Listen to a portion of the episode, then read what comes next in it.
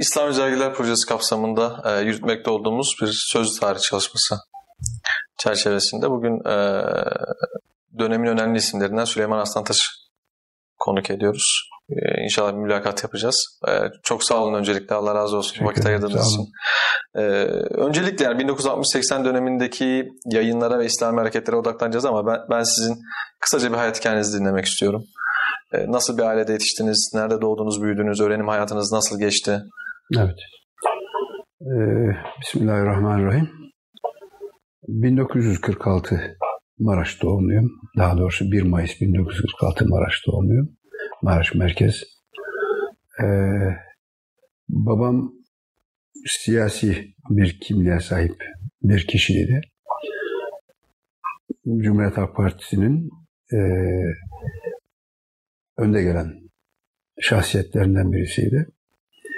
E, dolayısıyla hem politik bir kimliğin olması hem de kendisinin belli bir eğitim düzeyinin olması nedeniyle e, evimize aşağı yukarı günlük gazete girerdi o günün şartlarında. Ve belki e, radyonun çok çok az bulunduğu bir zaman diliminde evimizde bir değil iki radyo mevcuttu. E, olup biten vakaları, e, ajansları e, günü gününe takip etme imkanımız olurdu.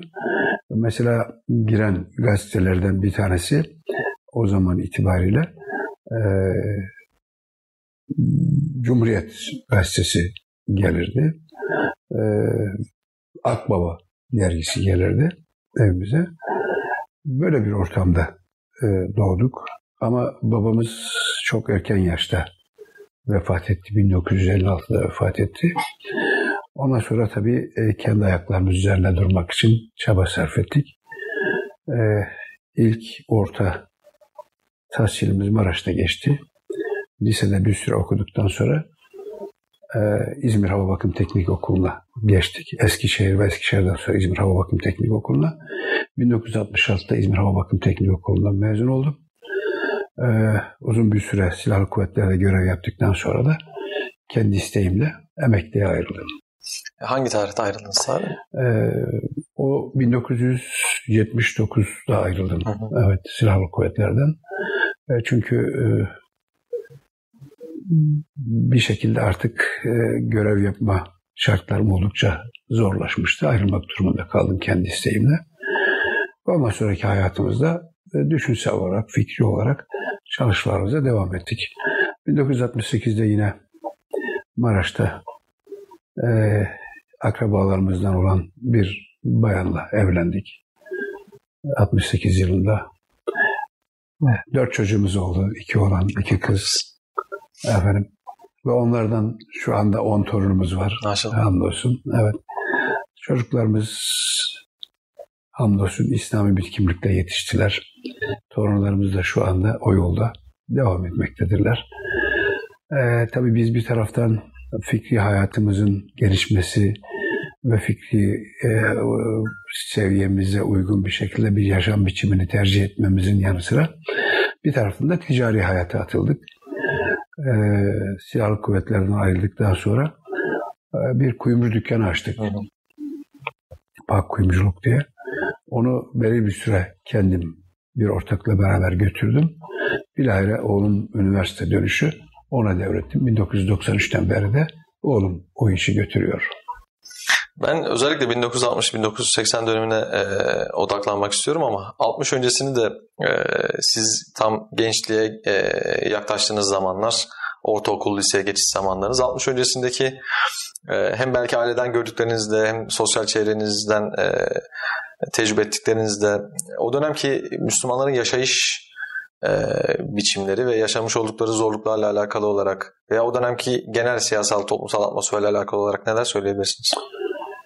Tabii ki e, bu soruya cevap vermek için e, bilhassa tek parti dönemindeki Türkiye atmosferini ortaya koymamız gerekir. Tek parti döneminde bilhassa 1923-1946 arası dönemde e, olağanüstü e, bir şekilde e, Müslümanlara ve İslam'a karşı tedbirlerin uygulandığı, alındığı e, ve özellikle 1930'lu yılların başından itibaren neredeyse ezanın bile okunmasının yasaklandığı, Türkçe ezana geçişin sağlandığı ya da işte din adına herhangi bir lafzın terennüm edilmesine bile izin verilmediği bir atmosferden 1946 e, Ocak itibariyle çok partili bir sisteme geçiş başlamıştır. Tabii onun da arka planda yatan e, Türkiye'nin e, 1945 Şalta Antlaşması sonrası Amerika'nın siyasi nüfuz alanına girmiş olması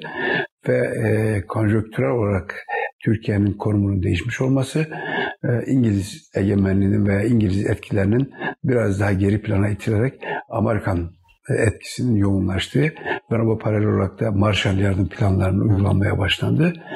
Bir atmosfer sonrası Demokrat Parti iktidarı söz konusu olmuştur.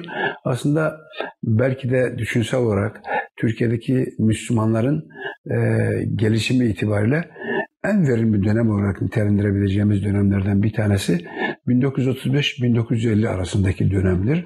Ee, yani sanılanın aksine bu dönemdir.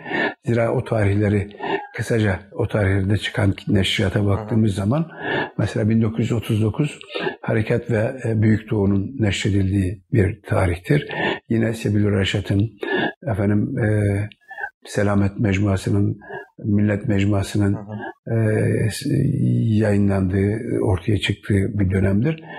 Ve yine o dönemde e, Elmalı Hamdi Yazır'ın e, Hak Dini, Kur'an Dini tefsirinin çıkması, e, Hülasatül Beyan'ın e, çıkması, e, Sahih Buhari'nin, Sahih Müslim'in neşredilmiş olması, yine e, Sadi Irmak'ın Kur'an mealinin neşredilmiş olması, ee, yine son CHP başbakanlarından olan Şemsettin Günaltay'ın özellikle tarih çalışmalarının İran tarihini vesaire yayınlanan bunlar oldukça doyurucu, doygun şeylerdi. Fakat bütün bunlara rağmen bu olup bitenler halka hitap etmiyordu. Hmm. Çünkü halkın geleneksel olarak beklentisi Kur'an kurslarının açık olması, Kur'an'ı yüzünden okuyabilecek bir seviyeye gelmiş olması, e, kısaca günlük ilmihal bilgilerine vakıf olması ve bütün bunların ötesinde de ezanlarının orijinal haliyle okumuş olması halkın beklentileri arasındaydı. Sistemin devamını isteyen güç ve güç odakları bunu çok güzel değerlendirdiler ve 1946'da Demokrat Parti'nin kurulmasıyla beraber ki bu partiyi kuranların da içerisinde dört kişiyi veya dört simayı dikkate aldığımız zaman Celal Bayar, Adnan Menderes, Refik Koraltan Fuat Köprülü bunlar Cumhuriyet Halk Partisi içerisinden gelen simalardır. Bu simalar 1950 Mayıs'ında 14 Mayıs'ta e, Demokrat Parti iktidara geldiği zaman e, halka e, Erzan'ın orijinal haliyle okunması, Kur'an kurslarının açılması, 1949'da karar altına alınan e, 7 ilde e, İmam Hatiplerin e, tedrise başlamış olmaları, Yüksek İslam Enstitüsü'nün açılması, Ankara İlahiyat Fakültesi'nin açılması bunlar hatta çok ciddi anlamda bir doyum meydana getirdi. Ve bununla beraber halk artık sanki şeriat gelmişçesine veya işte Osmanlı dönemi gibi bir dönemi yaşadıklarına inanmaya başladılar. Ve bu yüzden de ciddi şekilde e, Cumhuriyet tarihi boyunca yayınlanan neşriyatlar dikkate alındığında en ölü dönem İslam neşriyat bakımından 1950-1960 dönemidir. Dolayısıyla 1960'lara geldiğimiz zaman çok farklı bir e, şey söz konusu oldu. Aslında İslamcılar açısından sistemin hiçbir sıkıntısı yoktu. Yani İslamcı diye bir şey yoktu artık. Evet, biraz daha sağ muhafazakar. Sağ muhafazakar, milliyetçi muhafazakar kesimler yoğunluktaydı. Ama Türk solu ciddi anlamda bir tehdit oluşturuyordu. Zira 1952 e, yılındaki sola yapılan baskı, Demokrat Parti döneminde sola yapılan baskı solu yer altına itmişti. Yer altına inen sol bir bakıma sisteme rağmen bir kimlik arz etmeye başlamıştı. Bu solun yer altından çıkartılıp yer üstünde faaliyetini temin etmek bakımından e, ciddi şekilde bir tedbire ihtiyaç vardı. Bu tedbir 1961 Anayasası ile temin edilmiş oldu. 1961 Anayasası elbette ki e, göreceli olarak diğer 1924, 1980 ve 12 Eylül anayasalarına rağmen daha bir e, insan haklarına, e, işçi haklarına, sosyal haklara bir değer veren bir anayasa hükmündeydi. Ve nitekim fikri bağlamda 1961 anayasasıyla beraber Türk solu yavaş yavaş yer altından çıkmaya, yer üstünde arz endam etmeye başladı. Ve bu yapısı itibariyle de hemen hemen solun bütün fraksiyonları 1961 Anayasası sonra sonrası yer üstünde faaliyet göstermeye başladılar. Tek tek saymamıza gerek yok sanıyorum. Dev solu, dev yolu, e, Enver Hocacıları, bilmem Leninistleri, Stalinistleri, Mao'cular hepsi bir şekilde arz endam etmeye başladılar. Ve tabii onların belki de hesap etmedikleri bir başka gelişme söz konusu oldu. E, bu sefer İslamcılar da bu arada fırsattan istifade belki o güne kadar tanışmadıkları bütüncül İslam'la tanışma fırsatını yakaladılar.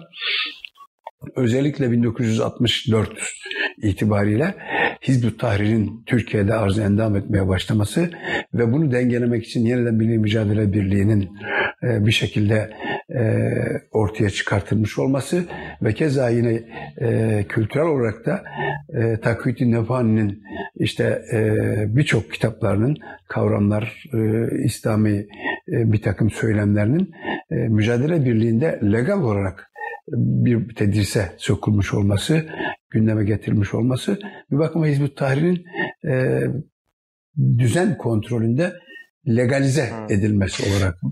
E, Hizbut Tahrir'in o dönem etkili olduğunu söylüyorsunuz 1964'ten Tabii. itibaren. Nasıl bir etkisi vardı Türkiye'deki Müslümanlar üzerinde? E, şimdi 1961 Anayasası'yla beraber e, Türk solu yer üstüne çıkmaya başladığı halde e, bu kez e, Türkiye'deki bazı İslami kesimler ee, sistemin 1950 sonrası Müslümanlara tanış olduğu haklardan e, hakları yeterli görmemeye başladılar. Bir şekilde bir bütüncül İslam anlayışının yani akidesi, ibadeti, siyaseti, muamelatını kapsayan bir İslam anlayışının egemen olması noktasında e, bir takım şeyler başladı ki burada tetikleyen en temel faktörlerden bir tanesi 1928'de kurulan İhvan-ı Müslümin hareketi ve onu takiben 1952'deki e, Mısır ihtilali ve Mısır ihtilali sonrası Seyyid Kutup, Abdülkadir Hude, Yusuf Avvaş, İsmail Abdülfettah gibi bir takım e, simaların e, ciddi anlamda e, bütüncül İslam'ı terennüm ediyor olmaları Türkiye'deki bazı kesimlerde bu konuda e, onlara meylettirdi. E, bu meyletme beraberinde onlardan daha farklı ve belki daha otantik bir İslam anlayışını terennüm eden Takıyütün Nefhani'ye ilgilenmelerini beraberinde getirdi. O zamanlar özellikle Ürdün'den gelen bazı öğrencilerin ki bunların kahir ekseriyeti ODTÜ öğrencileriydi. E, Cevat Anan ve benzeri bir takım öğrenciler. Onlar e, Türkiye'de kendilerine bir takım yandaş, e, fikirdaş bulmaya çalıştılar e, ve e, buldular da. Belki ilk Türkiye'deki Hizbut Tahrir'e meyleden kişi Allah rahmet etsin. Bilmiyorum ismini vermekte bir beis yok herhalde. Mehmet Bozkurt isimli bir veteriner hekim arkadaş oldu. O beraberinde Ercüment Özkan ve arkadaşlarını buldu. Ve bunlar e, sisteme rağmen bir İslam anlayışını Türkiye'de ikameye çalıştılar ve sisteme rağmen bu İslam anlayışının Türkiye'de hayat bulmaması için de sistemde bir takım tedbirler almaya başladılar ki bu tedbirler içerisinde e, Hizbut Tahrir'e rağmen e, ihvanı yeterli görmeyen, ihvanı ıslahatçı gören hı hı. E, ama inkılapçı bir çizgiyi de takvit-i Nepal'de bulan kesimin etki alanını daraltmak için de bu kez ihvan kökenli eserlerin tercüme ve tercümeleri gündeme geldi. Ki bunların ilki İslam'da Sosyal Adalet merhum şehit Seyit Kutub'un ve bunun da neşedenler bir taraftan Salih Özcan, diğer tarafta Yaşar Tunagür ve MİT Müsteşar e, Fuat Doğu üçlüsünün bir şekilde ortaya koydukları bir kitap olarak ortaya çıktı. Onu takiben yine Hilal Neşriyat'tan çıkan İslam'da İhya Hareketleri ve yine 1962'de e, neşir hayatına başlayan Hilal Mecmuası ile beraber e, Seyit Kutup ve arkadaşlarının zindan hatıratları veya zindanda onların başına gelenler, idamı vesaire bütün bunlar çok yoğun bir şekilde e, Türkiye Müslümanlarının gündemine sokulmaya başlandı ve bununla Hizbut Tahrir öğretilerinin gölgelenmesi amaçlandı. Hmm. E, ve diğer taraftan da legal bir şekilde bir teşkilatlanma. Mesela yeniden milli mücadele Onu anlatabilir misiniz biraz? Nasıl görüyorsunuz yani yeniden milli mücadelenin ortaya çıkış? Ee, yeniden e, milli mücadele birliği bir defa e, şunun altını çizmek isterim. Tabandaki olup bitenler konusunda e, ciddi bir şey söyleyebilmem mümkün değil. Ancak sisteme rağmen olmadığı konusunda bir kanaatim söz konusu.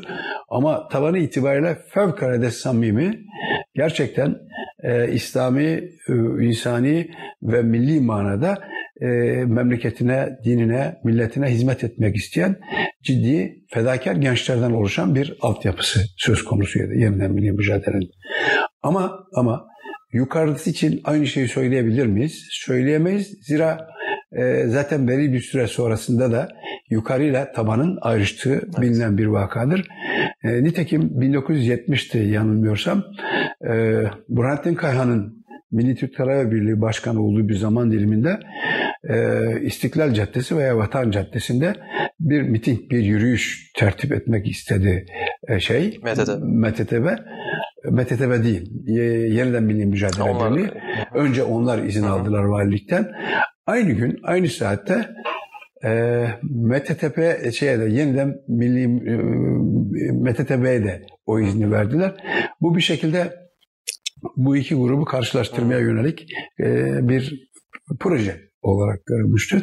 Allah'tan ciddi bir şey olmadı. Yani orada sistem bu iki grup üzerinden Milli Türk Talebe Birliği ve yeniden Milli Mücadele Birliği ile beraber e, kendi kontrolünde dindar, milliyetçi, muhafazakar kesimlerin oluşmasına ama kontrolsüz, kontrol edilemeyen bir kesimin oluşmamasına özen gösteriyordu. Bununla da e, birinci derece Hizbut Tahrir ve benzer hareketlerin frenlenmesi öngörülüyor.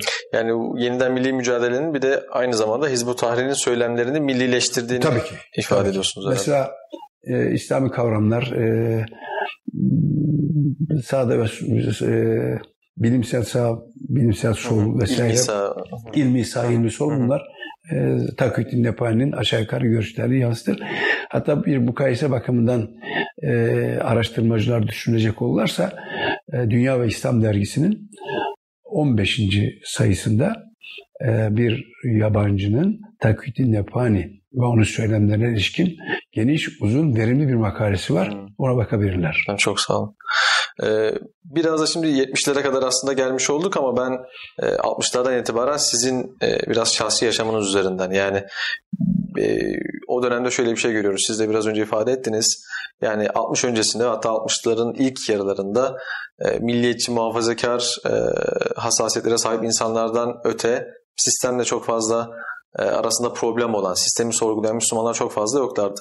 Dolayısıyla bu dönemde mülakat yaptığımız birçok isim de kendi hayat hikayelerini aktarırken geçmişte biraz daha sağa yakın, biraz daha belki milliyetçiliğe yakın bir background'dan gelip sonra yavaş yavaş belirli çevreler, belirli fikirler etrafında daha sizin ifadenizde bütüncül bir İslam'a doğru yöneldiklerini anlatıyorlar. Sizin kendi hikayeniz nasıl oldu bu noktada? Yani kendi bir arayışınız, bir değişiminiz oldu mu? Kimlerle beraber oldunuz? Zannediyorum Ankara'ya geliyorsunuz 68. 1966'da Ankara'ya geldim. Evet, 1966'da Ankara'ya geldim. Geldiğimiz zaman e, daha doğrusu şöyle bir şey ifade edeyim geçmişimize ait olarak. E, İzmir'de Avabakım Teknik Okulu'nda öğrenciyken e, bilahare e, akraba da olduğumuz, eniştem de olan e, bir arkadaşımız vardı Eflatun Saygılı diye. Yine bir üçüncü arkadaşımız Maraş Lisesi'nden sınıf arkadaşım olan İbrahim Gülşen vardı. Bunlarla bir gün bir pazar e, istirahat halindeyken e, fikir e, benden çıktı. Dedim bu hayat böyle devam etmez. Bizim İslam bir kimliğimizin olması gerekir. İslam'a da herhalde Kur'an'dan başlamamız gerekir dedik. Ve o gün pazar günü dışarıya çıktık İzmir'de. E, Hasan Basri çantayı mealini aldık. E, o meali beraber okumaya başladık. Bizim İslami başlangıcımız Orası. tabiri caizse orada başladı. Ve Ankara'ya geldikten sonra da sağ olsunlar birçok e, değerli kardeşlerimiz, abilerimiz elimizden tuttular ki bunların başında da Zekeriya İyilik diye bir arkadaşımız vardı. O, yine bir başka arkadaşımız Mustafa Arafatoğlu, Saççı Musa. Bunlar bize kendi öz evlatları gibi değer verdiler. Kol kanat gerdiler. Ha orada hiçbir şekilde eylemsel bir İslam anlayışı değil, düşünsel bir İslam anlayışını ön planda tuttular. Ve bizi tabiri caizse İslami kavramlarla, Kur'an bütünlüğüyle, İslam bütünlüğüyle tanışmamıza öncelik ve önem verdiler. Bu bağlamda Mesela 1967 yılın 67'de neşredilen e, İslam'da İhya hareketlerinin 1968'de e, özetini çıkartma görevini verdiler bana ve çıkarttım. Ve ne, ilerleyen zaman dilimleri içerisinde e, İmam Şafii Hazretlerinin hayatı, e, görüşlerini verdiler. Bunlar çok önemli ve erken e, şeylerdi. Bahusus bir başka önemli anı yine bu abilerimizin bizi yönlendirmesiyle ki burada Mustafa Yazgan Bey'i de tabii e, ihtiramla anmamız gerekiyor. Onun da bu o dönemdeki gençlik üzerinde çok ciddi etkileri oldu. Mesela e, Mustafa Yazgan'ın e, önderliğinde çalışmalar vardı. Üniversiteler Fikir ve Aksiyon Birliği adı altında. Ki bunun içerisinde Atilla Koç, e, Bülent Arınç, e, Bahri Zengin gibi, e, Erdem Bayezid gibi çok değerli insanlar da yer alıyordu. Ee, mesela verdikleri, bana verdikleri görevlerden bir tanesi İslam'da tasavvuf konusuydu. Çok ilginçtir. Ben İslam'da tasavvuf konusunu hazırlamak için kitapçılarda dolaşırken e, Kızılay'da Sebat Kitap Evi'nde e, kitap arıyorum. Bir resmi üniformalı, e, yüzbaşı üniformasıyla bir zat e, ne aradığımı, hangi kitaplar aradığımı sordu. O da öğlen tatilinde gelmiş oraya. Ben de tasavvufla ilgili kitaplar aradığımı söyledim. Ve bana Abdülkadir Akçiçek galiba işte Lübbül Kenzi Mafi ve benzeri birçok tasavvufi kitaplar seçti kendileriyle. Ee, Sülemi ve Tasavvufi Tefsiri. Bunları e, koydu dedi. Bunlardan istifade edebilirsin dedi. Tamam teşekkür ederim dedi. Ben parasını vermek istedim. Benim hediyem olsun dedi. Bu kişi Baki Tuh. Evet. yani askeri hakim olan Baki Tuh. Deniz gezmişlerin falan idamındaki savcı olan Baki Tuh. Yani her taraftan bir takım e, bu tür şeyler oluyordu ama tabii belki Baki Bey'in o zamanki niyeti bir Müslüman gence bir yardımcı olmak falan şeklinde olabilir. Hüsnüzanla olaya bakmamız gerekir. E, nitekim yani biz e, tasavvuf konusunda bir araştırma yaptık. 1969'da bunu e, bir seminer programı olarak takdim ettik. Mesela ondaki son cümlelerimi çok iyi hatırlıyorum. Eğer tasavvuf İslam'ı yaşamaksa bunun adının İslam olması gerekir. Keza bunu yaşayanlara da Müslüman denilmesi gerekir. Kur'an'daki açık hükme rağmen de ki ben de Müslümanım diyenlerden daha güzel sözü kim olabilir hükmüne rağmen kendilerini şu veya bu sıfatla sıfatlandıranların yanlış yolda olduğunu ifade edebiliriz şeklinde biten bir çalışma oldu. Yani e, o dönemdeki çalışmalarımızın temel içeriğinde bunlar vardı. E, herhangi bir kitap çıktığı zaman onu günü gününe adeta takip ederek onu herhangi bir arkadaşımız özetini çıkartır ve onu takdim eder. Ardında biz tekrar o kitabı okumaya özen gösterirdik ve çalışmalarımız tabiri caizse kolektif bir e, çalışma olarak devam etti. O dönem e, takip ettiğiniz e, dergiler var mıydı? Hatırlıyor musunuz? E, takip ettiğimiz dergiler elbette vardı. Mesela e, o zamanlar Hı hı. diye bir dergi vardı. Sanıyorum Konya İslam Enstitüsü, Yüksek İslam Enstitüsü kökenli Oku. İslam'ın ilk emri Oku. Evet, Oku dergisi vardı. Ee, yine o dönem e, Büyük Doğu hiç elimizden bırakmadığımız hı. bir dergi olarak Büyük Doğu vardı. Sebil Reşat diğer yer çıkıyordu. Hı hı. Yani o dönemde e, hemen hemen çıkan bu dergileri takip ediyorduk. Ama ben onun öncesinde 1960'lı yılların başında daha Maraş yıllarında Kemal Fedai'nin çıkarttığı bir dergi. Fedai. Fedai.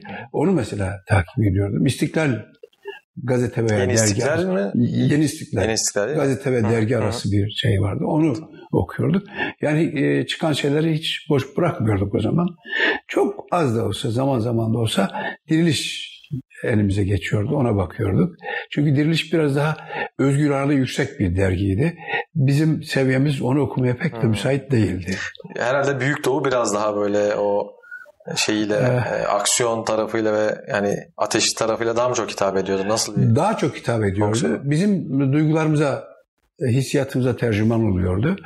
E, mesela 1969'da İmran Öktem olayında Büyük Doğu'nun attığı başlık, kapak konusu, içeriği e, herhalde o zaman hiçbir derginin, hiçbir yayın organının cesaret edemeyeceği cesamette bir kapaktı, bir konuydu.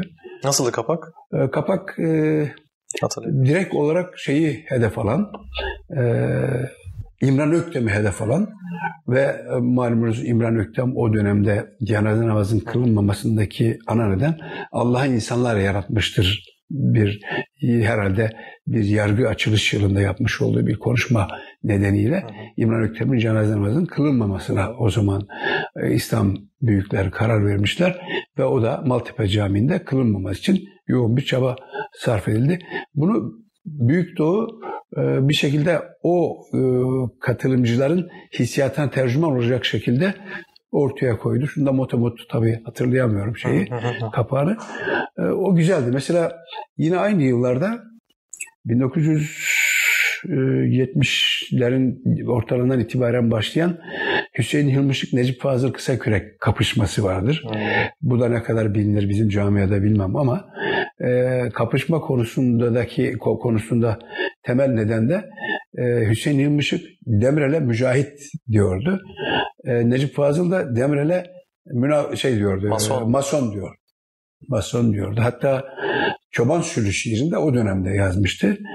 E, bu o kadar abartılı bir şekilde kapışmalar devam ediyordu ki biz günü gününe bunu e, çıkan Büyük Doğu'da o zaman Hakikat Gazetesi'nde takip ediyorduk. Zira Hüseyin İlmişik Hakikat Gazetesi'nde yazıyordu. Bir gün çok ilginç bir şey oldu. Bülent Hikmet Şeren imzasıyla bir karikatür yayınlandı. Ee, Necmettin Erbakan siyasete yeni girmişti. Karikatürün içerik itibariyle bir kumar masası, bir tarafında masanın Necip Fazıl, bir tarafında Necmettin Erbakan. Necmettin Erbakan'ın yanında takonya ve tesbih. Ee, Necip Fazıl'ın yanında masonlar. Bu karikatür tabii bizi e, ciddi şekilde yaraladı. Ve ben e, o karikatür üzerine e, utanmazların utanmazlığı başlıklı bir mektup kalemi aldım. Orada Yayınladınız mı mektubu mu? O mektup Büyük Doğu'da tamamıyla yayınlandı. Uzun bir mektup. E, gerekirse onun bir nüshasını size verebilirim. Çok memnun oluruz. O mektupta e, Necip Fazıl'ı, onun mücadelesini detaylarla ortaya koyduk. E, belki o mektubun içerik itibariyle de o günkü Müslüman gençliğin seviyesi noktasında e, önemli bir e, tespit söz konusuydu. Mesela İslam'ın çilesini çekmeyenler İslam'ın kıymetini bilemezler. Ee, İslam'a cümle kapısından girmeyenler İslam'ı anlayamazlar. İslam'ın cümle kapısının Kur'an olduğunu vurgulayan bir ifadeydi. Ve orada e, Hilmiş'in İslam'ın cümle kapısına girmediğini vurguluyordu. O mektup çok yankı uyandırdı. Ve Necip Fazıl hiçbir mektuba göstermediği ilgi o mektuba gö- gösterdi. Ve san, e, sanıyorum 10 Şubat 1971'de Büyük Doğu'da tamamını yayınladı o mektubun. Kendi isminizle mi yayınladı? E, Mehmet Haşiroğlu. Bizim hmm. e, şeyimiz Müstehar. sülale soyadımız Haşiroğlu. Evet. E, Mehmet Haşiroğlu ismiyle yayınlandı o mektup. E, üstünde de çok enteresan bir şekilde bizi taltif eden genciz, 25 yaşında bir delikanlıyız.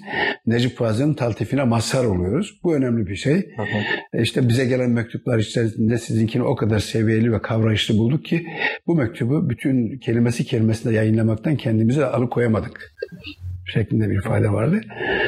Yani e, kültürel seviyemiz e, Türkiye'deki standartların üzerinde ciddi bir bir seviye söz konusuydu. E, ve bu kültürel seviyemiz bu şekilde devam ederken tabii e, Ercüment Özkan Hizbut Tahrir'den 3,5 yıl hapis yatan Ercüment Özkan hapisten çıktı ve onunla tanışma sürecimiz başladı. Ben hemen onu çok ayrıntılı dinleyeceğim inşallah sizden. Hem bir 70'e geri dönmek istiyorum. Bu 70'te çeviri yapan yayın evleri var. Bunları da o dönem takip etmişsinizdir ya bu e, Hilal Yayın Evi, İrfan yayınları vesaire. Bu yayın Yağmur yayınları. Yağmur yayınları. Bu yayınların e, o dönemki temel kaygıları neydi? Yani onlar da bir şeyi temsil ediyorlardı ve bir çabaları vardı. Bu eserleri bulup çevirip reklamlarını yapıyorlardı.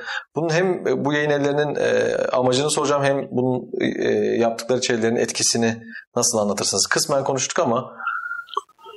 E, tabii Hilal yayınlarının çıkartmış olduğu e, İslam'da sosyal devlet, e, İslam'ın dünya görüşü, İslam'ın dünya görüşü onların değildi. Ali Arslan Hoca'nın çevirisini yaptı.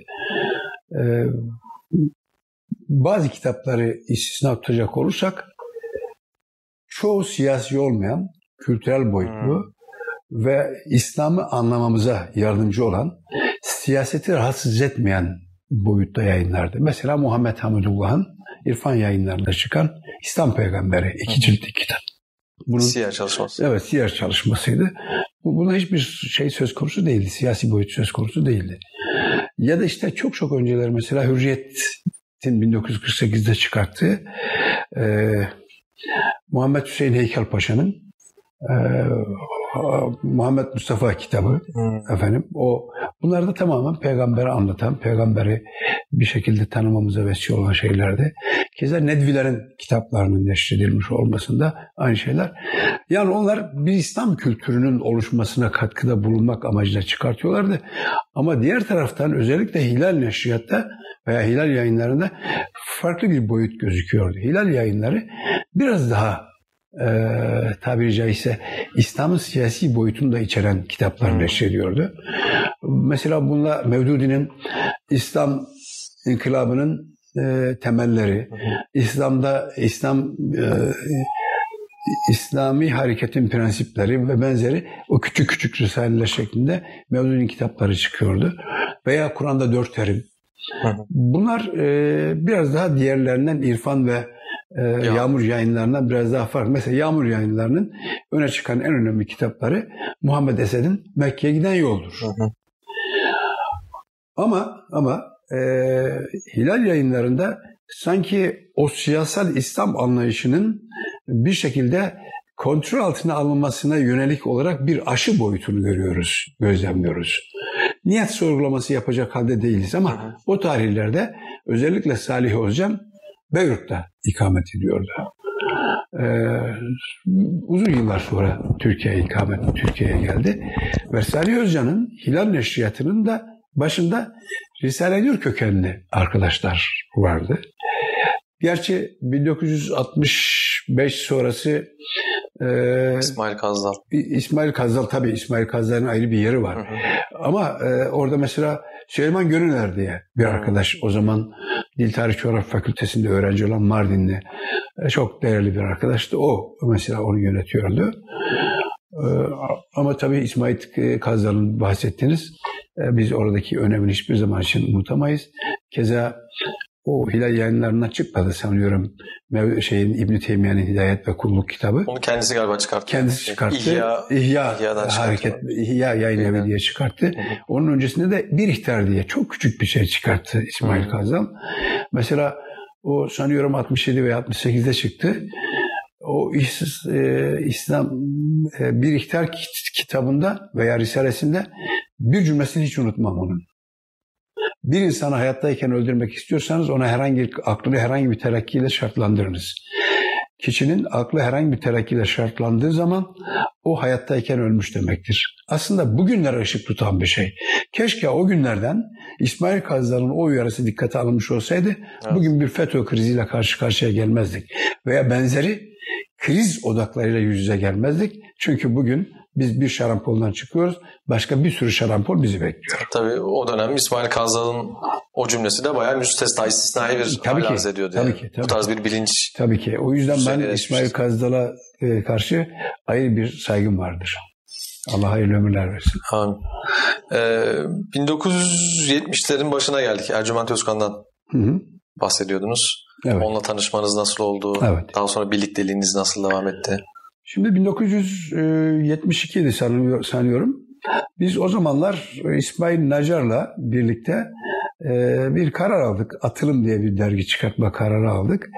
Ve o kararımızda da 1969'da e, siyasete giren Necmettin Erbakan ve onun kurmuş olduğu Milli Nizam Partisi'ne karşı herhangi bir tavır almaksızın veya apolitik bir dergi olması noktasında karar almıştık ve o zaman e, o dergiyi çıkartan arkadaşlardan mesela bir tanesi Nedim Mescioğlu diye yine Dil Tarih Coğrafya Fakültesi öğrencisi olan Mahmut Ceval diye siyasal öğrencisi olan bir arkadaşımız. E, Hacettepe'de Alman dili öğrencisi olan Orhan Poyraz diye bir arkadaşımız. Yani 5-6 kişilik bir grup oluşturmuştuk.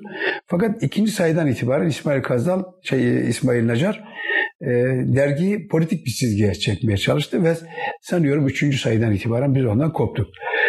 Boşlukta değildik. Okuma hayatımız, kültür hayatımız, e, haftalık sohbetlerimiz devam ediyordu.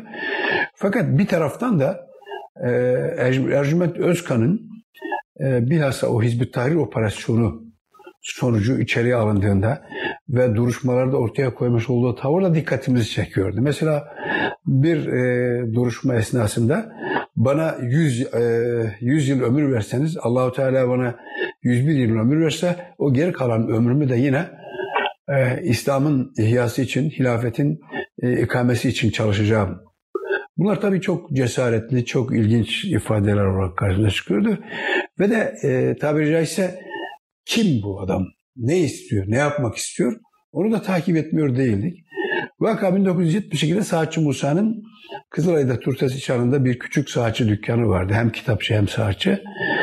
Musa abinin orada ziyaretine gittiğimizde e, bir genç birisi e, ki 38 doğumlu demek ki 72 34 yaşında birisi hararetli hararetli konuşuyor ama bizim öteden beri e, oku, okuduğumuz yani Malik bin Nebi'den, Yusuf el-Kardavi'den, e, Muhammed Kutup'tan, Seyyid Kutup'tan, Abdülkadir Gudeh'ten e, okuduğumuz e, görüşlerin, fikirlerin sanki ete kemiğe bürünmüş bir şekliyle yüz yüze geldik orada.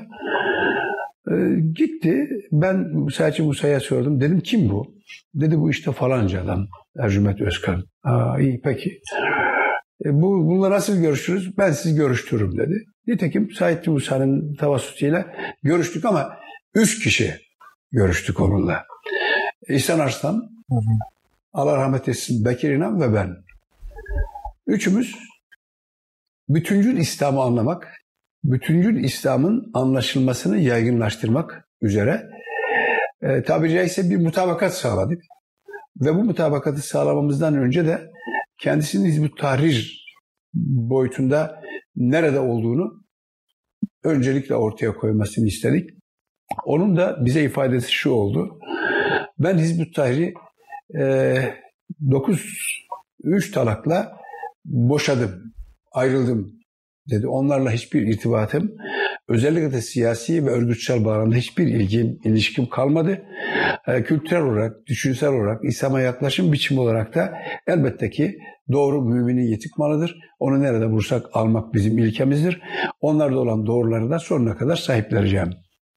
Bu e, minval üzere biz kendisiyle beraber olmaya başladık ve ondan sonra birlikteliğimiz e, 1986 yılına kadar kesintisiz devam etti. 1986'dan sonra e, bir bakıma bu birliktelik bir gönül dostu ve fikirdaş olarak ölümüne kadar devam etti. Bir küskünlük, kırgınlık söz konusu olmaksızın. E, belki bir ayrıntı olabilir ama e, niçin 1986 diye soracak olursanız e, biz çok daha e, samimi, çok daha güzel insanların yetişmesine, kendimizin yetişmemize vesile olarak çalışmalar yapıyorduk. Ama uzun istişareler sonucu 1981 e, Ocak ayından itibaren iktibasın çıkarılmaya başlanması ve iktibasın belirli bir e, e, kamuoyu tarafından kabul görmesinin ardından e, tekil akıl ön plana çıkmaya başladı. Çünkü daha önce kolektif akılla hareket ediliyordu. Keza bu iktibas dergisini çıkartmazdan önce bu da önemli ölçüde spekülatif yorumlara neden olan bir konu. Buna da belki bir açıklık getirmek gerekir. E, zira bu konuştuklarımız herhalde tarihe mal olacak şeylerdir. E, 1980 Haziran ayında e, rahmetli Ercüment Bey ile birlikte biz İran'a gittik. Yani dinimiz adına yapılmış olan bir devrimi yerinde tetkik etmek için İran'a gittik ve bir ay bir ayı aşkın süre İran'da kaldık. Ancak biz İran'a gitmezden önce 10 e, gün Erdemli'de, Mersin Erdemli'de bir kamp çalışması yaptık ve çıkacak olan bir derginin e, ekonomik, e, kültürel, siyasi boyutlarını neler olacağı konusunda e, ciddi bir çalışma yaptık. Ve hemen hemen bütün e, boyutlarıyla konuyu tespit ettikten sonra e, çıkmasının önünde bir engel kalmadığını düşündük. Ama e, bu arada da zaten daha önce kararlaştırmış olduğumuz İran seyahatimizi sanıyorum 2 Haziran 2 Temmuz arası gerçekleştirmiş olduk 1980'de. Ve o seyahatimizde e, Mehdi Bazargan'dan Beni Sadır'a, Beni Sadır'dan e, Beheşti'ye, Beheşti'den Ali Recai'ye varıncaya kadar birçok şahsiyetlerle de görüşme fırsatını, imkanını bulduk. E, ilginç bir şey, e,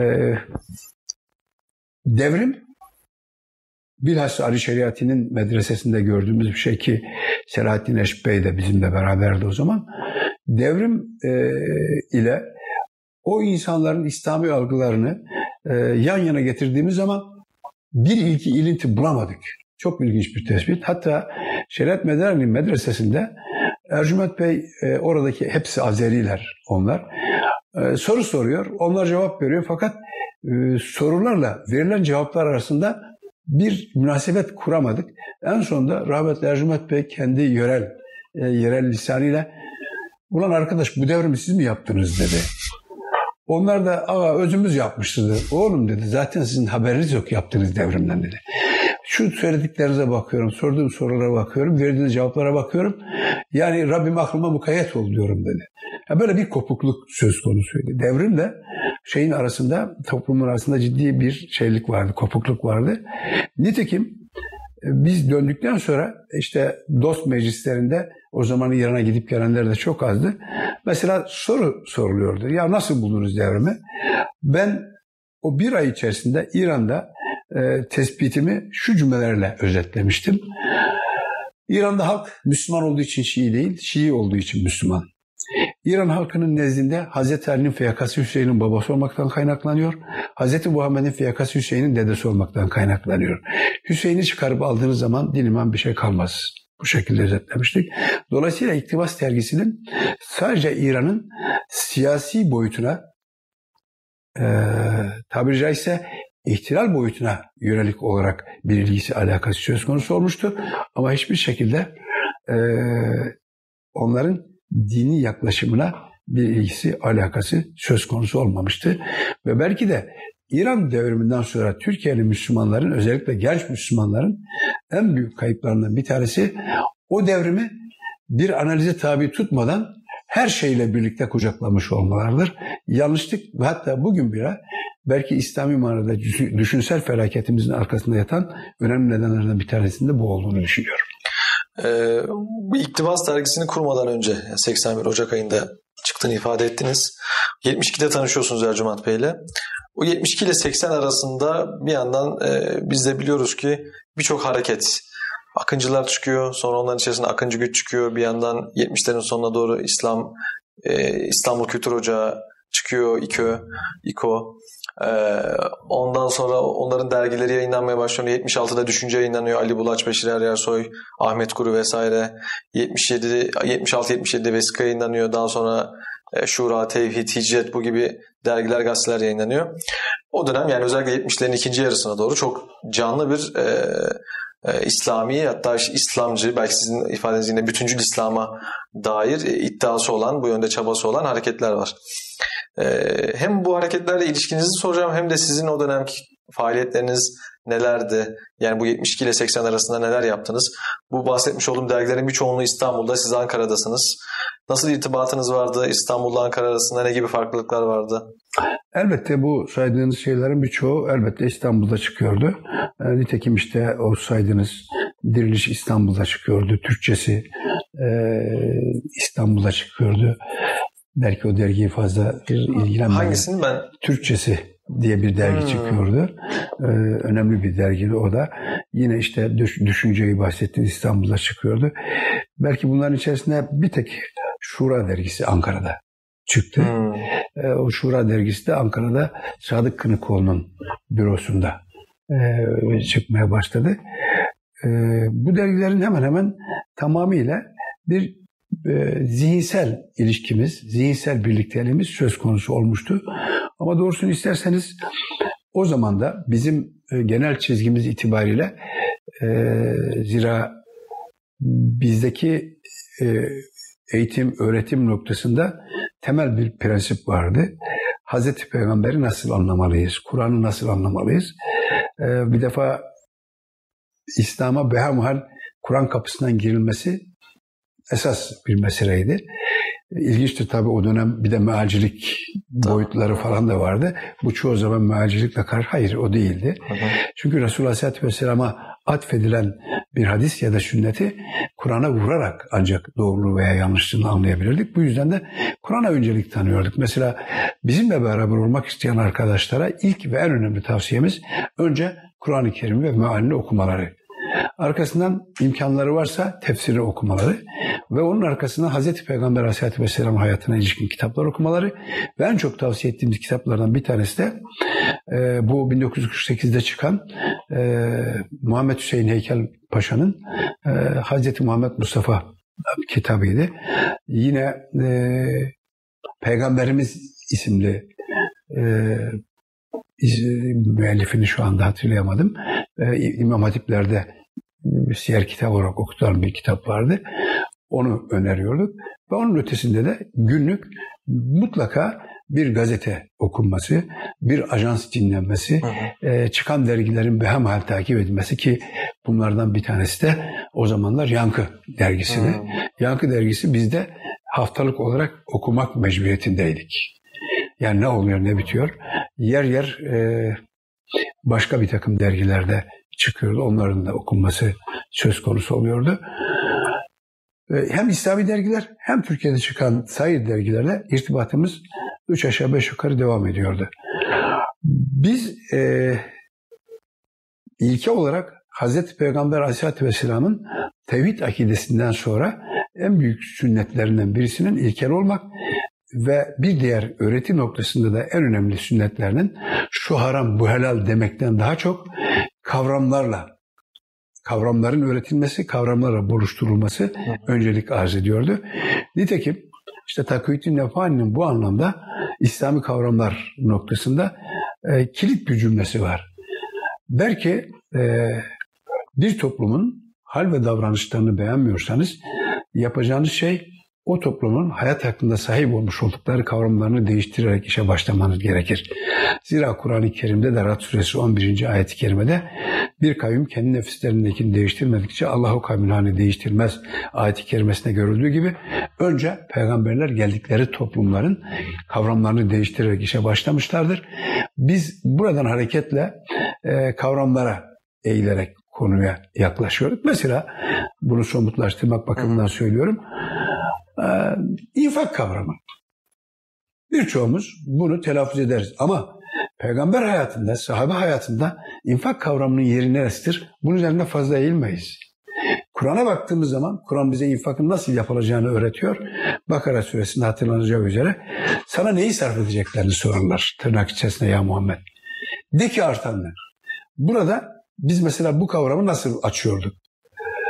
Ee, Müslüman kendi ihtiyaçları nispetinde hayatını devam ettirecek şekilde harcayacak ama diğerlerini artıracak ve bu artırdıklarıyla da bir bakıma yetimlere, yolda kalmışlara, yoksullara, borçlulara, ihtiyaç sahiplerine yardıma koşacak. Eğer Müslüman bunu ben kazandım, ben harcarım şeklinde hareket ederse kapitalizm dininin ibadet rüknü olan tüketim ekonomisine hizmet etmiş olur diyorduk. Bu kavrama yaklaşım biçimimiz buydu. E, dolayısıyla o 1972-1980 arası yani İktibas dergisini çıkartmaya başlamazdan önceki e, şeylerimizde, programlarımızda, birlikteliklerimizde buna önem veriyorduk. Temel felsefemiz Kur'an, sünnet, sahabe hayatı ve e, saygın müştehitlerin iştihatları bir de belki çok önemli olan bir şey bunda e, ifade etmekte yarar görüyorum. Usul kitaplarını okuyorduk. Mesela Muhammed Ebu Zahra'nın e, İslam hukuku veyahut da Muhammed Ebu Zahra'nın e, usulü fıkıh kitabını bilmem Abdülkerim Zeydan'ın usulü fıkı, Hallaf'ın usulü fıkı bunlar veya e, Tarat Koçyiğit'in te, e, tefsir usulünü, e, diğerlerinin İsmail Cerrahoğlu'nun tefsirini, Talat Koçyi'nin hadis usulünü bunları özellikle okuyorduk. Belki garip gelecek ama bir başka önemli konulardan bir tanesi de Kemal Tahir'in hemen hemen okumadığımız kitabını bırakmadık. Veya Niyazi Berkes'in kitaplarını mutlaka okumamız gerekiyordu. Yani e, sadece İslami cenahtan değil, diğer cenahtan da olup bitenleri okuduk. Hatırat mesela çok önemli ölçüde. Ee, Churchill'den Nixon'a, Nixon'dan bilmem kimle varacak. Yani hem Türkiye ölçekli Evet, hem e, hatırat dünya ölçekli güncel literatürü. Ee, Çünkü bunu bunu yaparken de prensibimiz şuydu. Ee, İslam dünyaya yaşamak, inanmak ve yaşamak için indirilmiş bir dindir. Dolayısıyla dünyaya e, tatbik için indirilmiş bir dinin iki boyutu vardır. Bir dinin bilinmesi, bir de onun tatbik sahası olan dünyanın bilinmesi. Eğer dünya bilinmezse onun Tatbiki e, problemli olur. tatbiki problem olur. Din de bilinmemiş olur. Zaten İmam Ebu Hanife Hazretleri'nin de bu bağlamda bir sözü var. Ee, Müslümana atfen der ki, ey kardeş, e, bir Müslüman hem adaleti hem de adaletin, adaletin zıttı olan zulmü bilmek mecburiyetindedir. Bir kimse adaleti bildiği halde adaletin zıttı olan zulmü bilmiyorsa o kimse hem adaleti hem de zulmü bilmiyor demektir. İşte insanların en tehlikesi de bunlardır der İmam Ebu Hanife Hazretleri. Bunlar tabii bizde çok önemli yerler tutuyordu. Mesela e, bu klasik İslam öğretilerini ortaya koyanlara rağmen çok ciddi anlamda bir İmam Ebu Hanife, bir İmam Malik, bir İmam Şafii kültürü bizde çok yoğun ve hakim bir durumdaydı. O dönem sizin bu anlattıklarınızda çok benzer zannediyorum. Yani Malatya ekolü olarak adlandırılan, daha sonra Kriter dergisini çıkaran ekiple nasıl bir bağlantınız vardı? Yani aynı çevrelerde miydiniz yoksa? Güzel. Allah razı olsun bu soruyu sorduğunuz için. E, çünkü bir e, vefa borcumuz var. Said Çekmegil, Hı hı. efendim Said Ertürk. E, bunlar e, bizim gerçekten beyin dokularımıza hitap eden büyüklerimizdi. Kendilerinden çok ciddi anlamda istifadelerimiz oldu. Nitekim ben e, gerek Said Çekmegil ile ilgili gerek Said Ertürk ile ilgili olarak da e, bir takım makalelerim e, hazırlıklarım da söz konusu olmuştu. Hatta e, Said Ertürk Hoca ile ilgili olarak da İzler isimli 1994'te bir kitap çıkartıp onunla birlikte olduğumuz zaman dilimlerinde e, elde etmiş olduğum bilgileri o kitapta e, topladım. Hatta Mehmet Çelen kardeşimiz de Said Ertürk'ün ile ilgili hazırlamış olduğu kitapta epeyce bizim o kitaba atıflarda bulunmuştu. Fakat e, tabii çok ilginç bir simaydı Said Ertürk Hoca. E, Said Çekmegil biraz daha bizi farklı anlamlarda düşündüren ve hatta tahrik ederek düşünmeye sevk eden bir metodu vardı. O metodunu da kendileri Allah rahmet etsin e, bir ara Malatya müftülüğü yapan İsmail Hatip Erzen hocadan aldığını ifade etmişti. Zaten Metin Öner Mengüşoğlu ve benzerleri de o e, tezgahta belirli bir kültürel birikimlerle elde etmiş olan kardeşlerimizdir. Mesela o mealci akımın yoğunlaştığı bir zaman diliminde e, Said Ertürk hocamızla bir dostumuzun evinde oturuyorken e, o zaman bazı arkadaşlarımız Said hocayı tahrik ederek hoca söyle bu e, Kur'an e, Müslümanlara yeter mi yetmez mi? Sünnete gerek var mı yok mu gibi tahrik edici sorular soruyorlardı. Hatta isim de verebilirim. Bu soruyu soranlardan bir tanesi e, yine öğretmen kökenli Abdurrahman Avcı, bir diğeri İbrahim Güneş isimli bir arkadaştı öğretmenler bunlar. Şimdi bunlar e, tahrik ettiler. En sonunda hoca öyle bir noktaya geldi ki Kur'an dedi kafamın tasını attırmayın dedi. Kim derse ki bu din Kur'ansız yaşanır affedersiniz eşektir. Kim derse ki bu Kur'an sünnetsiz yaşanır eşek oraya eşektir. E, Mesela bu çok e, kaba gibi söylenen bir söz ama bir bakıma belki birçok itilaflara e, hüküm getiren bir söz olarak o zamanlar kayıtlara geçti. Siz o dönem e, mesela bu hocalardan istifade e, ettiğinizi söylüyorsunuz. Peki mesela Kriter dergisi çıkarken e, katkınız oldu mu ya da böyle yani ayrı ekipler miydiniz? Tam olarak nasıl bir hukukunuz var? Yok gönül bağımız. Hı hı. E, Çünkü onlar Ankara'da çıkarıyorlar Fikirlerimiz yoktu. Ankara, Bursa e, kökenli çıkıyordu. Yoktu ama e, bizden herhangi bir şey istemedi. Bizi biraz belki kriter ekibi e, o bütüncül İslam noktasından hareketle çünkü bizim e, siyasete yaklaşım biçimimizde öncelikli ve farklı bir şekildeydi. Mesela siyasete yaklaşımdaki e, bizi e, harekete geçiren veya bizde beyin dokumuzu oluşturan önemli şeylerden bir tanesi İbn Haldun'un mukaddimesiydi. Hmm. Mesela İbn Haldun mukaddimesinde ikinci ciltte yanılmıyorsam şöyle bir açıklama. Siyaset insanların umuruyla ilgilenme sanatıdır der. E, siyasetçi insanlara isabeti mümkün olan maslahatı celbeden insanlara isabeti mümkün olan mefsedeti, kötülüğü def eden kişidir der. Bu çok önemli bir kriter bizim için. Bunu da tabii dikkate alıyorduk. Mesela bu siyasi yaklaşımımız itibariyle de Seyyid Kutub'un bilhassa İslam Etütler kitabında ortaya koyduğu temel bir görüşü vardı. İslam'ın egemen olmadığı bir toplumda İslam'a ait olmayan sistemlerin tatbikatından meydana gelen aksaklıkların, noksanlıkların ıslahı cihetinde Müslümanlar görev üstlenmemelidirler. Hmm. Çünkü Müslümanlar bu tür hallerde kendilerine bir sual sorulduğunda siz önce gelin bizim e, inandığımız sistemi tatbik edin. Onun tatbikatından meydana gelecek olan sorunların çözümünü bize sorun. Böyle bir durumda Müslümanın islahatçı olması elzemdir. Ama birinci durumda Müslümanın islahatçı olması mümkün değildir şeklinde bir yaklaşım vardı. Ve bu yüzden de biz mümkün olduğu kadar bütüncül bir İslam anlayışıyla hareket ediyorduk. Ama bu siyaseti öncelediğimiz, ön aldığımız anlamında değil, Kur'an merkezli, kavramsal, sünnet boyutlu ve sahabe hayatını örnek alan bir İslam anlayışıyla beraber zaten bir yaşam biçimimiz oluşuyordu. Ve bu nedenle dedir ki 1969'da Erbakan siyaset sahnesine çıktığı zaman biz Erbakan'a prim verenlerden olmadık. Ve ondan sonraki Erbakan'ın siyasi çalışmalarında da yanında bulunmadık. Keza İsviçre dönüşü geldiğinde bizleri de çağırarak istişare toplantısı yani Milli Selamet Partisi'nin kurulması aşamasında istişare ettiğinde de kendisine sorduğumuz bir soru var. Naizane benim sorduğum bir soru var. Allah'ın Resulü Aleyhisselatü Vesselam İslam'ın aleniyet kesbettiği bir dönemde yani onları kafalarına çatlatırcasına anlat hükmü geldiğinde Safa Tepesi'nin eteğinde onlara İslam'ı duyurduğunda açık açık aleni bir tebliğ dönemi başladığında Mekke müşrikleri kendisine iktidar teklif ettiler. Hazreti Peygamber bunu kabullenmedi. Hazreti Peygamber'in kabullenmeyişini iki şekilde yorumlayabiliriz. Bir, bu işi bir şekilde bu işin e, İslami manada uygun görmedi.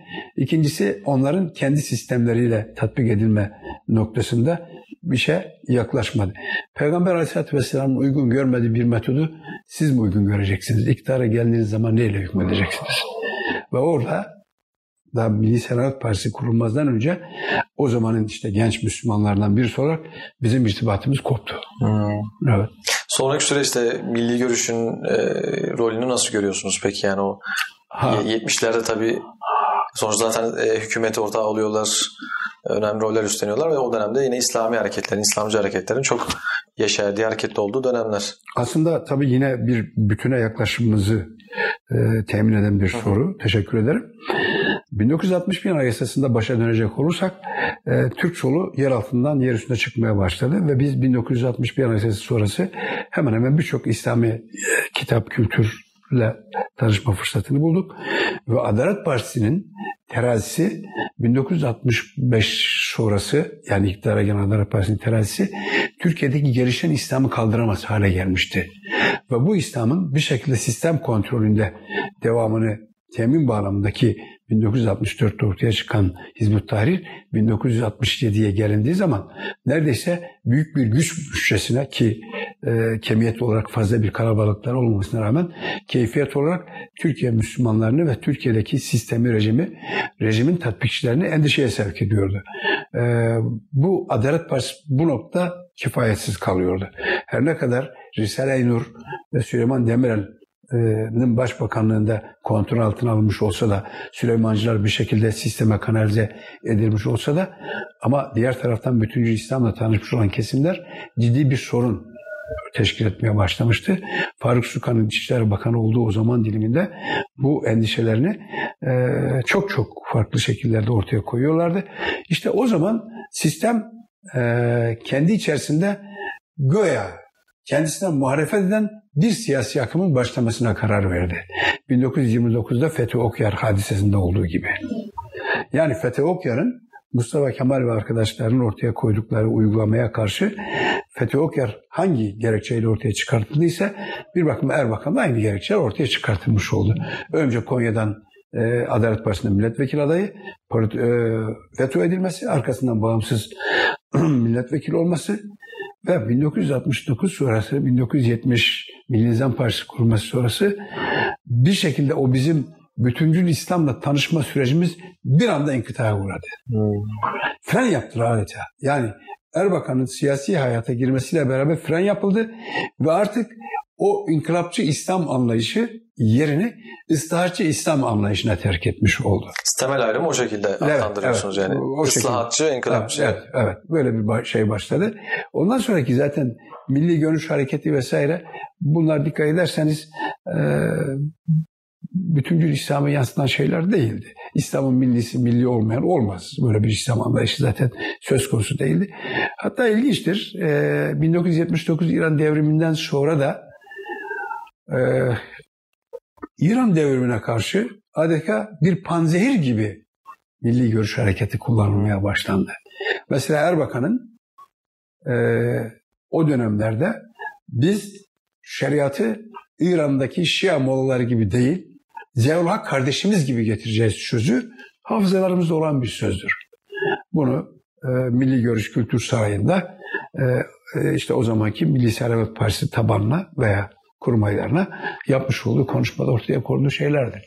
Yani bir panzehir gibi kullanıldı. Burada asla şunu kastetmiyorum. Yani Erbakan'ın samimiyeti, bilmem ilgisi, alakası Müslümanları tartışmıyorum. Hı hı. Ama siyaseten e, neticesini bu şekilde bir bu şekilde evet olduğunu ifade ediyorum. Ee, biraz önce bir anınızı anlatırken e, daha doğrusu infak meselesine örnek verirken orada bir hani şeyden bahsettiniz. Kapitalist sistem olgusundan bahsettiniz. Şimdi e, 70'lere gelene kadar e, Türkiye'de tabii zaten 50 sonrasında o soğuk savaş döneminde e, antikomünizm çok yaygın. Sol hareketler dediğiniz gibi 60'lardan sonra bütün çeşitliliğiyle ortaya çıkıyor.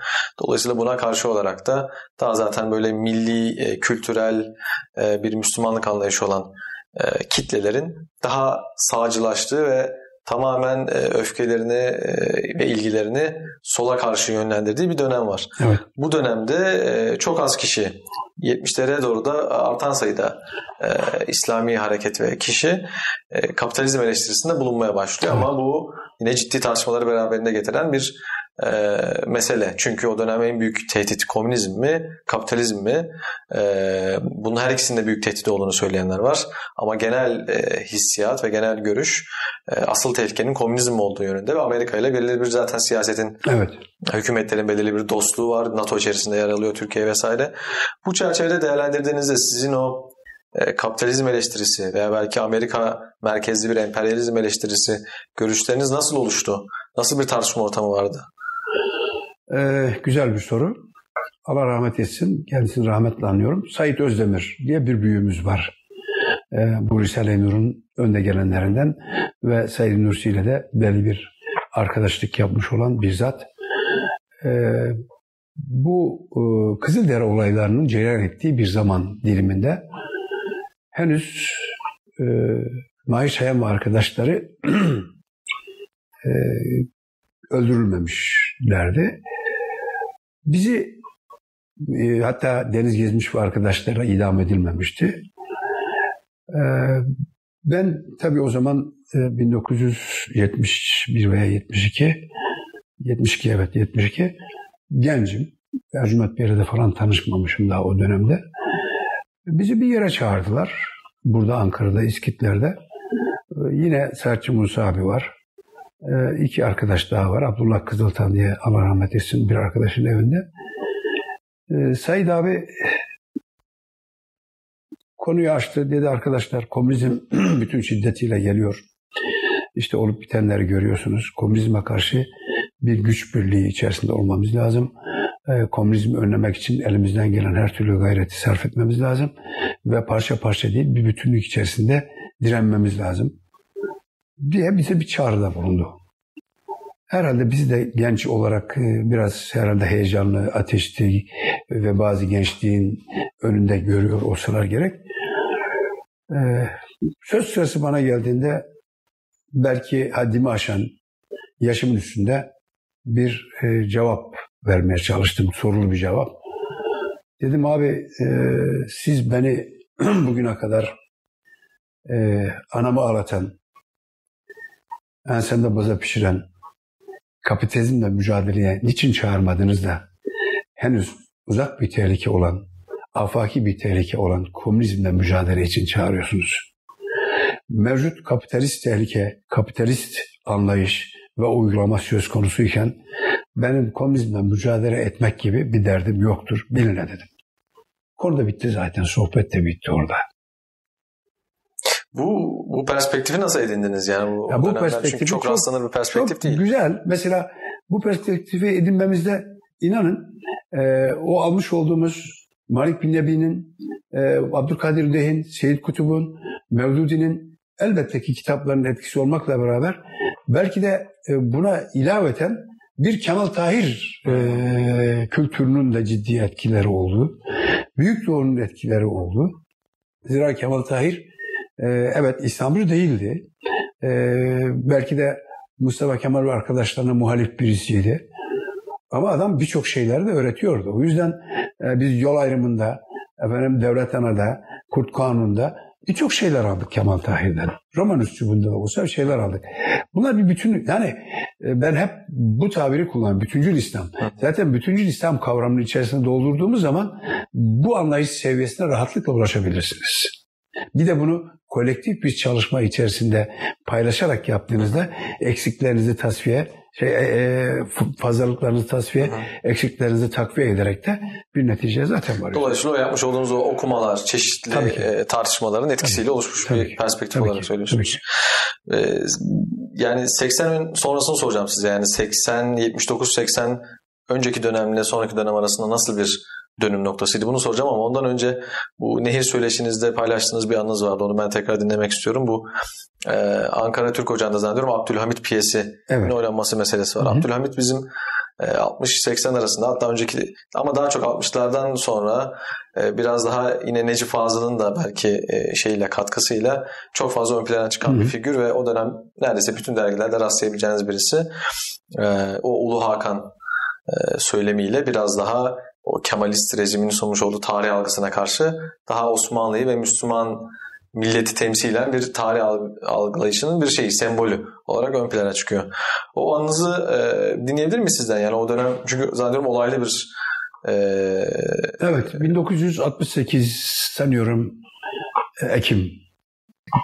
Ben henüz yeni evliyim. Ee, Abdülhamit Han piyesi var. E, eşimi de aldım. Türk Ocağı'na piyasa gittim. E, milliyetçi mukadesatçı çizginin yoğun olduğu bir zaman diliminde efendim e, piyesi şimdiki Akçağ yayınları var. Hı hı. Onların kurucularından İsmail Ünal'dı mı galiba? Hı. Ee, bir arkadaş. İsmail Ünal'mış. Ünal'mış. İsmail Ünal'mış isimli arkadaşımız. O da orada. Onlar sanıyorum tertiplediler piyesi. Piyes oynanırken e, bir yerinde keçe külahlılar tabiri geçti. Fakat bu arada e, Türk Ocağı'nın locaları e, arka taraflar tamamen harp okulu öğrencileriyle doldurulmuş durumdaydı. Harp okulu öğrencileri hep birazdan onlar keçe külahlılar değil onların içerisinde Mustafa Kemal Atatürk de vardı diye bir protestoya başladılar. Protesto uzadı. Piyasaya bir ara verildi. Ee, sonra e, yukarıdan o harp okulu öğrencilerine karşı şiddet uygulanmaya başlandı. Ve o öğrencileri sanıyorum bir inzibat albayı gelen askeri araçlarla hepsini aldı götürdü. Yani yanılmıyorsam bir iki kişi de yukarıdan aşağı düştü o harp okulu öğrencilerinden. Sonra e, İsmail Bey kürsüye tekrar sahneye çıkarak bu piyes oynayacak dedi. Ve o piyes kaldığı yerden tekrar devam etti. Orada da tabii e, belki de ilginç olan e, nokta şu. E, Abdülhamid'in bir piyes olarak oynanmasını bile içselleştiremeyen, kabullenemeyen bir askeri zihniyetin tezahürünü gördük orada. Ve ama o tezahür karşısında o günün Müslüman gençliğin birinci bir şekilde o tezahürleri bertaraf etmeyi de o özgüvene o, o dönemde sahipti demek Tabii ki. evet sahipti evet. Şimdi e, 1980 e, de darbe oluyor. 79'da İran devrimi oluyor. Afgan cihadı başlıyor. Bunlar bizim 70'lerin sonundaki dergilerde e, etkilerini özellikle İran devriminin ve Afgan cihadının etkilerini görebiliyoruz. 80'de bir 12 Eylül oluyor ki 12 Eylül e, siyasal sistemi tamamen ciddi oranda e, değiştiren e, ve bunun e, hem ülke siyasetine hem de bütün topluma etkilerinin ciddi olduğu bir olay. Hem bu İran devrimi Afgan cihadının 80 sonrasında çünkü daha fazla etkisi var. Hem onların etkisini hem de 12 Eylül'ün etkisini beraberce 80 sonrası için değerlendirebilir misiniz? Evet güzel. Ee, tabii o arada bir de 1979'da Cüheymi bin Uteybe'nin Kabe baskını var. Hmm, tabii evet o tabii, da yer alıyor dergide. Tabii o, onu da unutmamak gerekir. Hı hı. Şimdi şöyle bir şey söyleyeyim. 1961 Anayasası sonrası ortaya çıkan Türk solu belirli bir süre sonra devlete hedef aldı. Yani yumruğunu devlete karşı kaldırdı. 1960'ların ortalarından sonra da bu kalkan yumruğun yumra bir hedef tayin etmesi gerekiyordu devletin veya sistemin ve bu hedef noktasında ülkü ocakları imal edildi. Yani ülkücü hareketin ki buna katılan gençleri tenzih ederek ifade ediyorum. Çünkü onlar da sonuç itibariyle nereye alet olduklarını, ne yaptıklarının farkında olmayan gençlerdi. Yoksa aklı başında bir insan gidip bir kimse solculuğu savunduğu için gidip onu öldürmez veya bir kimse sağ savunduğu için bir solcu gelip onu öldürmez. Belli ki birileri kullanıyor. Hı hı. Nitekim e, kalkan e, solun kalkan yumruğuna hedef olarak da o milliyetçi gençliği e, hedef tahtası haline getirdiler. Fakat 1970'lerin sonlarına doğru geldiğimiz zaman artık Türk solu e, behemal en azından kafasının kopartılması gereken bir hareket olarak algılanmaya başlandı. Ve 1971 12 Mart muhtırası Türk solunun beynini koparma muhtırasıdır.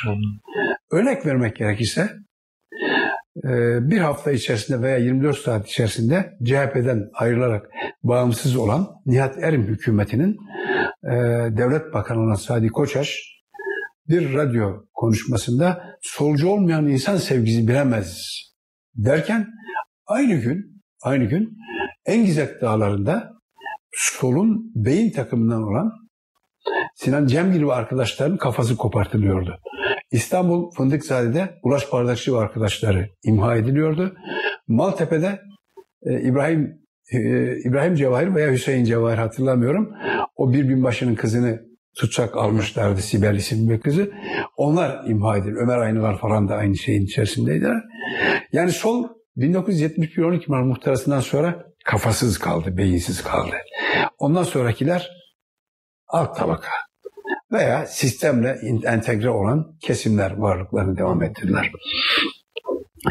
Fakat 1971 sonrası sağ daha güçlü bir şekilde ortaya çıkmaya başladı milliyetçi akım vesaire.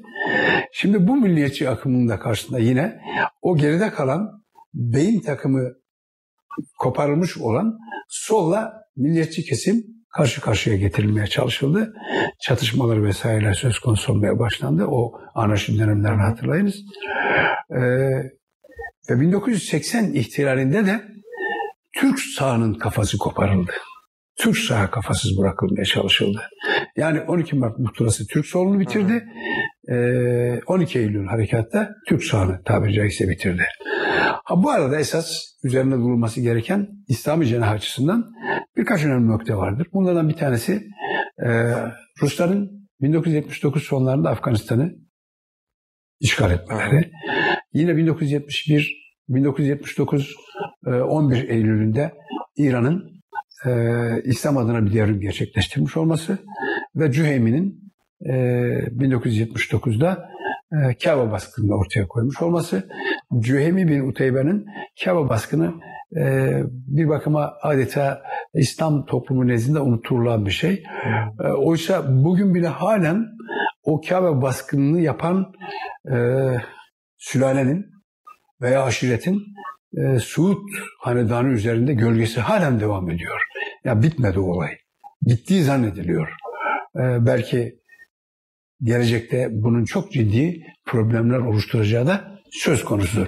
Yani tabiri caizse erken çıkmış bir işit konumundaydı. Hmm. Şeyin Cüheymen'in ortaya koyduğu hareket. Fakat ben burada bilhassa iki şey üzerine durmak istiyorum. Birisi Sovyetlerin Afganistan işgali. İkincisi de İran devrimi. Sovyetlerin Afganistan işgalinden önce İran devrine baktığımız zaman İran'da Hümeyni'nin ortaya çıkışında dikkat buyurulursa e, sonraki Hümeyni sonrası İran'ı bir tarafa bırakarak ifade etmek istiyorum. Devrim birkaç temel üzerine kuruldu. Bir, tevhid vahdet prensibi. Bu içeride ve dışarı bütün dünya Müslümanlarını ilgilendiren bir boyuttu. Ve bu tevhid vahdet prensibinin alt sloganları La Şiiye, La Sünniye, Savra Sevra İslam. Yani Şiilik de yok, Sünnilik de yok. Ancak İslam var. Bir alt birimi e, ne doğu ne batı ancak İslam. Bunlar dünya Müslümanlarını kucaklayan önemli şeylerdi. Söylemler. Söylemlerdi. İçeride ise e, gerek e, sosyal demokratlar gerekse demokratlar e, veya işte komünistler vesaire bütün bunların hepsini kucaklayacak bir program ortaya koydu Hümeyni. Neydi o? Şaha ve şahlık rejimine karşı olmak. Şimdi buradan şu sonuca varıyoruz. İran'daki devrim devrimde lider bir fikir var ve bu lider fikre liderlik yapan bir kadro var. Bunları tek tek sıralamanın gereği yok ama bu lider fikre liderlik yapan kadronun içerisinde gerçekten Beheştiler, Mutahariler, efendim e, Talaganiler, e, Muntaziriler birçok önemli sima isimler söz konusu ve onlar gerçekten bunda başarılıdır. Şimdi devrim Hümeyni zamanında gerçekten e, ciddi şekilde dünya Müslümanlarını etkiledi. Fakat bu devrimin İran dışındaki kesimlere yansıması bir e, düşünsel veri şeklinde ortaya çıkmadı.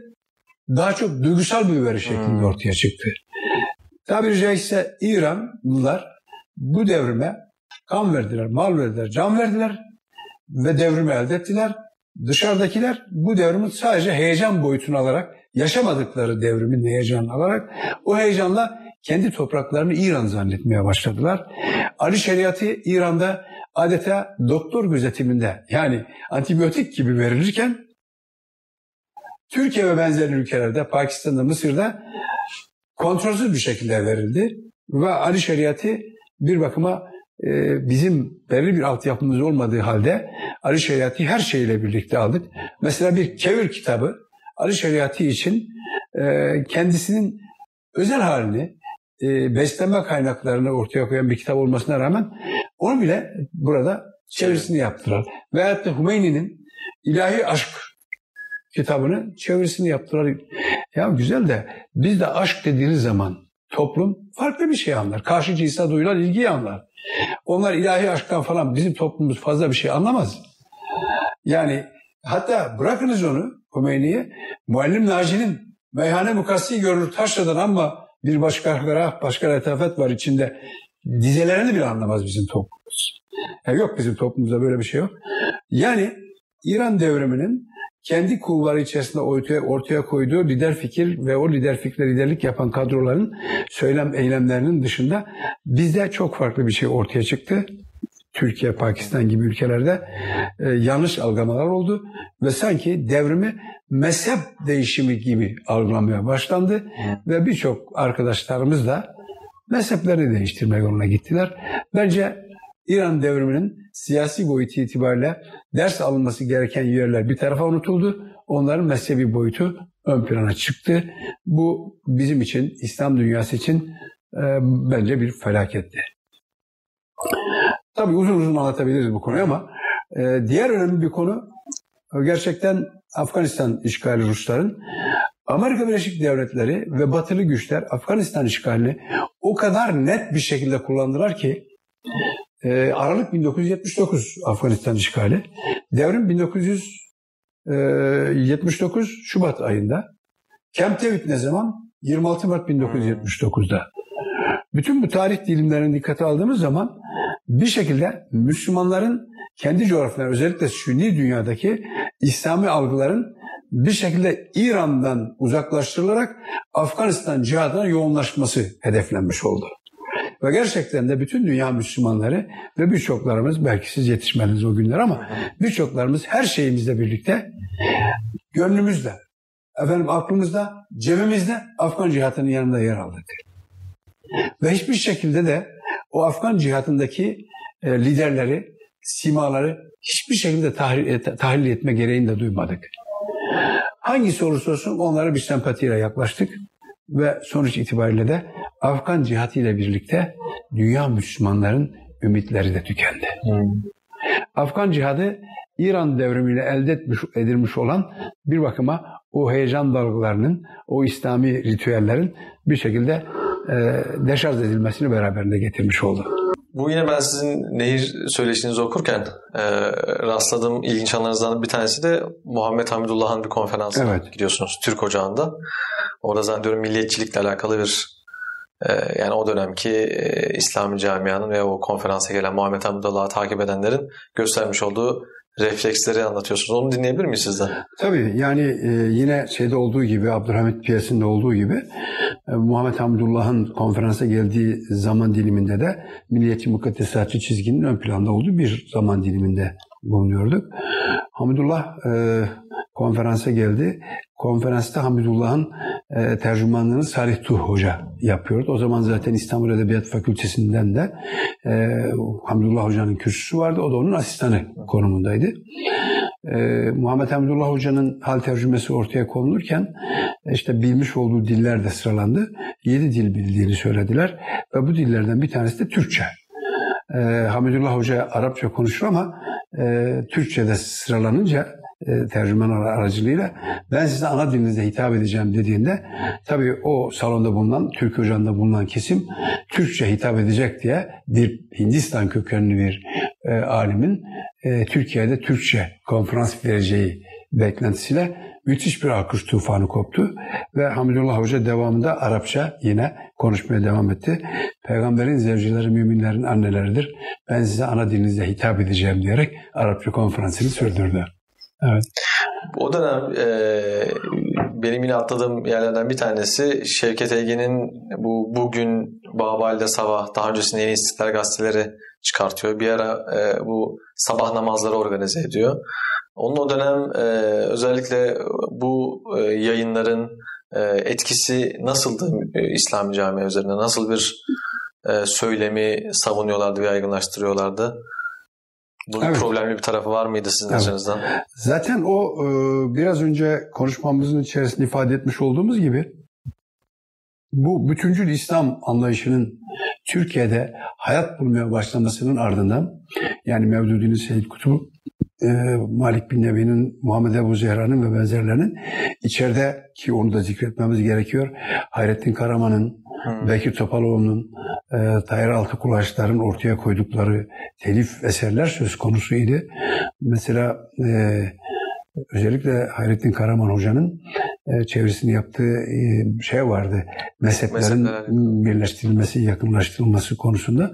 Bunlar tabii geleneksel klasik çevreler tarafından çok ciddi tepki görüyordu. E, artı e, bir başka önemli konu da tarikat çevreleri bu bütüncül İslam Kur'an anlayışı bir şekilde bu tasavvuf büyüklerinin e, dışlanıyor olmasına karşı e, onlar da bir takım çarelere başvuruyorlardı. Nitekim Hüseyin İlmi Işık, Necip Fazıl arasındaki kavganın da arka planında bu vardı. Her ne kadar her ikisi de aynı ekolden gelmiş olsalar da Necip Fazıl'da aksiyon ön planda olması ve biraz daha söylemlerinde siyasi bilincin bulunuyor olmasından dolayı Hüseyin İlmi Işık bunu içselleştiremiyordu, kabullenemiyordu. Aynı şekilde e, o zaman diliminde tabii e, Mehmet Şevket Egi ve benzerleri de bunları kabul edemiyorlardı. Nitekim Mehmet Şevket Egi bu Müslüman gençliğin, Müslüman toplumun birikmiş olan enerjisini boşaltmak için sabah namazları, seansları ortaya koyuyordu. Sultanahmet'te bilmem e, Süleymaniye'de vesaire. Çok kalabalık oluyor. Vatandaş Van'dan kalkıyor, Erzurum'dan kalkıyor, Maraş'tan, Adana'dan, Antep'ten kalkıp oraya sabah namazına gidiyordu. Artı yine bugün gazetesinde, sabah gazetesinde benzer şeyler e, söz konusu oluyordu. E, mesela çok iyi hatırlıyorum. E, o sabah gazetesinde çok farklı şeyler ortaya konuluyordu. Hatta yanılmıyorsa evet ben lise öğrencisiydim o zaman. Aynı sırada Maraş defterdarının oğlu olan Ömer Faruk diye bir arkadaşım vardı. Çetin Altan o zaman Akşam Gazetesi'nde yazıyordu. Necip Fazıl Sabah Gazetesi'nde yazıyordu. Bunlar hep birbirleriyle kapışıyorlardı. Ee, Çetin Altan işte e, Müslümanlara yönelik, Necip Fazıl'a yönelik olarak gerici vesaire. Necip Fazıl'a karşı çok sert cevaplar veriyordu. Ve tabii bunlar gençliğin çok hoşuna gidiyordu. Bir şekilde gençlik Necip Fazıl'ın söylemlerinde kendisini müdafaa eden, e, savunan bir değere sahip olarak hissediyordu. E, yani Şevket Eygin'in de o günde, bugün de bu sistem içerisinde bir rolünün olduğunu düşünenlerden. Hı. Evet. Sizin eklemek istediğiniz bir şey var mı? Bu konuştuğumuz üzerinden benim atlamış olduğum yerler olabilir. E, doğrusu e, belki yani şeyin üzerinde belki daha fazla durmamız gerekebilirdi. Ee, bu Milli Selamet Hareketi, hmm. Erbakan Hareketi veya İran devrimi sonrası hmm. olup bitenler konusunda. Ee, ve belki biz siz at çünkü 80 sonrasında da geldiniz. Arap Baharı, onun sonrası. Bunlar tabii başka... Bir... İnşallah evet, şu evet, an şey evet, yapıyoruz yani daha çok evet, 60-80'e odaklanıyoruz evet, ama 80 sonrası ben e, özellikle evet, e, size sormadım ki inşallah İnşallah onların üzerine de değiniriz ama, ama şunu ifade edeyim son olarak. Tabii, ee, bir taraftan Türkiye'de e, hamdolsun Demokrat Parti sonrası, Demokrat Parti sonrası altını çizerek ifade ediyorum. E, bütüncül İslam anlayışının neşunama bulduğu bir ortam. Diğer taraftan da bu e, İslam anlayışını bir şekilde bastırmaya yönelik olarak sistemle birlikte bir çalışma atmosferinin olduğunu görüyoruz.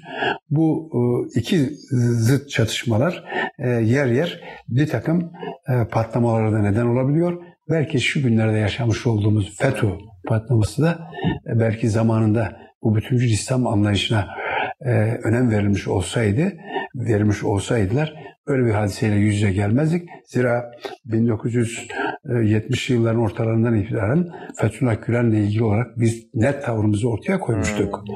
Mesela ona girmedik biz.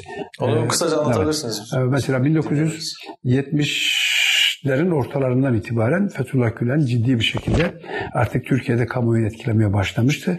Hele hele 1979 İran devriminden sonraki o kısa bir süre içerisinde yani 12 Eylül ihtilaline kadar olan süre içerisinde kasetleri çok yoğun ve yaygın bir şekilde dağıtılıyordu. Bizim de o, o bahsetmiş olduğumuz çalışmalarımız içerisinde bulunan arkadaşlarımız İzmir'e gidip geliyorlardı.